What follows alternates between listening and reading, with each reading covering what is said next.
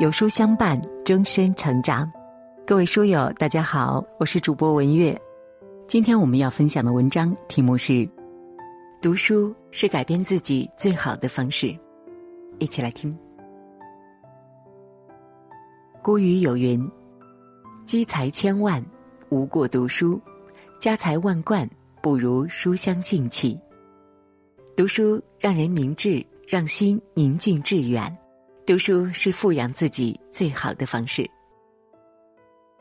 一、读书改变气质。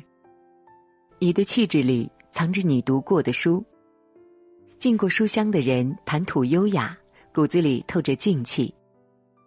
曾国藩云，人之气质本难改变，唯读书则可以变其气质。春秋时期，闵子骞仰慕孔子才华，于是拜孔子为师，成为了孔子的弟子。刚来的时候，子骞的脸色干枯蜡黄，常常无精打采。过了一段时间之后，他的气色开始红润，面部充满光泽。孔子好奇问其原因，子骞答：来到这里，受到老师的教化，常常读书，懂得了很多大道理，学会了如何辨别是非美丑，遇事心平气和，脸色自然红润起来。孔子听后抚掌称赞。一个人的心灵若是常被知识浸染，脸庞自然生出灵气和静气。读书能滋养精神，造就文气。宋代黄庭坚曾说，人不读书，一曰则岑熟其间，二曰则照镜面目可憎，三曰对人言语无味。只有不断的读书，拥有丰富的阅历，人才能呈现出非凡的气质和魅力。往后余生，常读书，养文气。二、读书改变人生。清代姚文田曾说，世间数百年旧家无非积德，天下第一件好事还是读书。读书不是唯一的出路，但是普通人最好的出路。赵仁山出生于农村，年幼时跟着兄嫂生活，直到11岁的时候都没有机会上学。他很是羡慕能够读书的孩子，于是每天都跑到离家最近的学校窗下蹭课。老师被他的好学感动，便让他进课室听讲。赵仁山很珍惜读书的机会，课上课下都十分用功，很快就赶上同级的同学。但在参加高考的那天，他步行100多公里到襄樊参加考试，长期的跋涉，体力不支，晕倒住院，错过了高等学府的录取。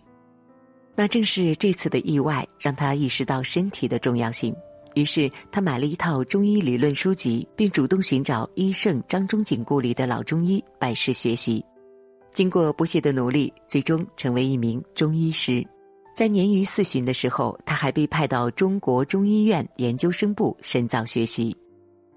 无独有偶，在这次的学习当中，赵仁山购入一本《格律诗入门》，在学习之余研读。没曾想，他从此爱上了诗歌。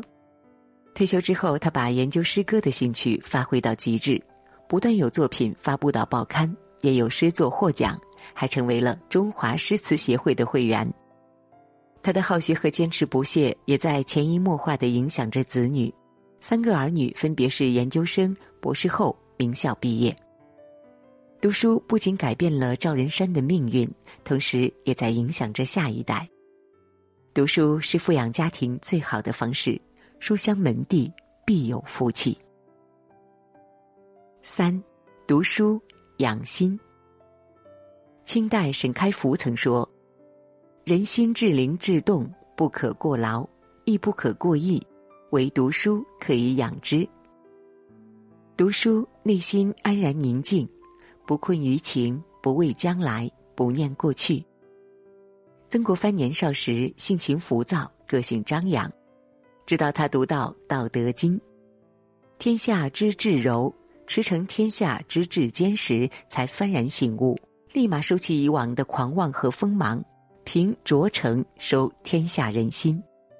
曾国藩为副守校的司云馆旁有一副对联，不怨不忧，反身争个必进，勿忘勿助，看平地长的万丈高。正是多年的阅读，让曾国藩保持时刻内省、平和的人生态度。网友天天说自己以前呢，就像是一块未被打磨的玉石，刚硬且自我，充满棱角和刺。后来呢，坚持长期阅读，他逐渐变得遇事平和，不再轻易恼怒，生活逐渐变得简单，精神世界却逐渐丰富起来。对事不再固执，心宽且柔和，如同植物般静谧而自如地容纳世间的一切。读书的过程让人成长，内心越发充盈。找个时间读本好书，终身受益。读书是一辈子的事情，读书改变气质，滋养心灵，读书是最好的精神抚养。余生养成书香静气，多读书，读好书，成为更好的自己。